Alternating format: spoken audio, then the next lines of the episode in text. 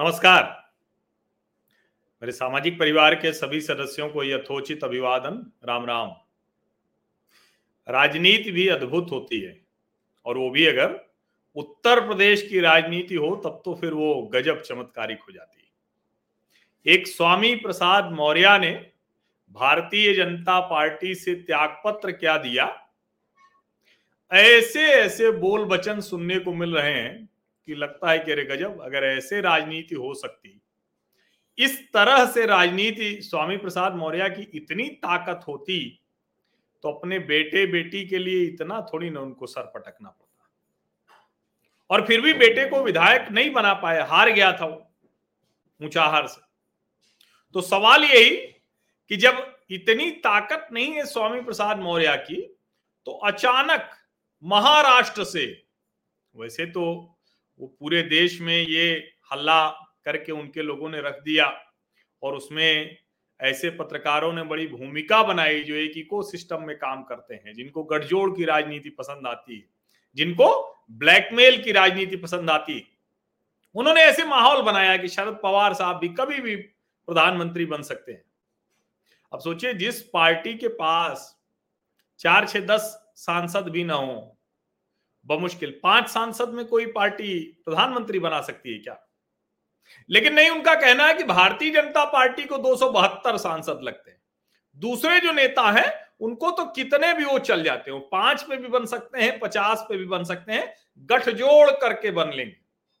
ये भ्रम बहुत लोगों को रहा। और ऐसे लोगों को बड़ी पीड़ा हो रही है जब देश ने क्लियर कट मैंडेट देना शुरू किया है। जब देश ने स्पष्ट जनादेश देना शुरू कर दिया है।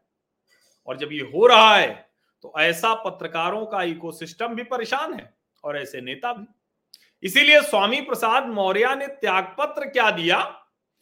महाराष्ट्र से शरद पवार। उन्होंने कह दिया कि हम उत्तर प्रदेश आ रहे हैं, समाजवादी पार्टी को जिताने। जैसे उत्तर प्रदेश में शरद पवार के कहने से कुछ वोट गिर जाते हैं। जैसे उत्तर प्रदेश में शरद पवार की पार्टी एनसीपी का कोई वजूद हो, कोई आधार हो, एक निराधार पार्टी, समाजवादी पार्टी का आधार मज़बूत करने आ रही। निराधार पार्टी, जिसके पास उत्तर प्रदेश में राज्य की इकाई तक ढंग से नहीं है। और वो कह रहे हैं कि नहीं नहीं, हम तो उत्तर प्रदेश की राजनीति बदल देंगे। स्वामी प्रसाद मौर्य ने त्यागपत्र दे दिया है। लगे हाथ उन्होंने कुछ और बता दिया। उन्होंने कहा कि हम समाजवादी पार्टी के साथ एक समझौता करेंगे, एक टाई अप करेंगे और अब हम आ रहे हैं तो हम जिता के दिखा देंगे। उन्होंने बताया कि तेरह विधायक अभी और आने वाले हैं। तेरह भाजपा के विधायक और आने वाले हैं।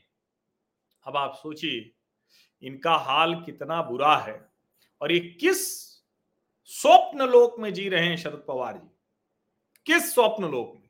महाराष्ट्र में भी, सिर्फ़ पश्चिमी महाराष्ट्र की पार्टी एनसीपी उसके नेता उत्तर प्रदेश चुनाव जिताने हराने के लिए आ रहे हैं। और हाल ये कि गोवा तक में इनकी कोई हैसियत नहीं, एक विधायक जो, वो भी चला जाता है तृणमूल कांग्रेस में। अब कह रहे हैं कि हम तृणमूल कांग्रेस और कांग्रेस के साथ मिलकर गोवा विधानसभा चुनाव भी लड़ेंगे। समाजवादी पार्टी और दूसरी छोटी पार्टियों के साथ मिलकर उत्तर प्रदेश का भी चुनाव लड़ेंगे। कमाल है ना? अद्भुत है। और ये जो कुछ लोगों का बड़ बोलापन कुछ लोगों का राजनीति करते हुए ऐसे एक और बनाने की कोशिश करना, कह रहे, सिर्फ़ बयान दे देकर। वरना बताइए ना कि अभी तो महाराष्ट्र में विधान परिषद के चुनाव हुए थे, जिसमें भारतीय जनता पार्टी ने महाविकास अघाड़ी को बुरी तरह हरा दिया। अब ठीक है कि उद्धव ठाकरे की मुख्यमंत्री बनने की महत्वाकांक्षा प्रबल हो गई। उन्होंने विचारधारा, पार्टी, बाला साहब के जो जो भी उनका, उनकी विरासत थी, वो सब उन्होंने किनारे कर दिया।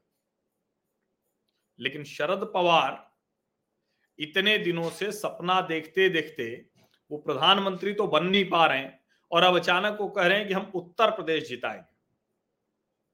इस स्वप्न लोक से उनको बाहर निकलना चाहिए। क्योंकि उत्तर प्रदेश की जनता वो शरद पवार के नाम पर कोई वोट नहीं देने जा रही है। उत्तर प्रदेश की जनता ऐसी किसी पार्टी को वोट नहीं कर रही है। उत्तर प्रदेश की जनता डेवलपमेंट पर, उत्तर प्रदेश की जनता रोज़गार पर, उत्तर प्रदेश की जनता काम पर वोट करने जा रही है। इसलिए चुनाव होते होते अभी ऐसे कई छिटपुट समीकरण आएँगे। उससे उत्तर प्रदेश की राजनीति नहीं बनने बदलने जा रही पवार साहब। ये ध्यान कर लीजिए। महाराष्ट्र को आप ठीक रखें, इतना पर्याप्त तो होगा। बहुत बहुत धन्यवाद आप सभी लोगों का।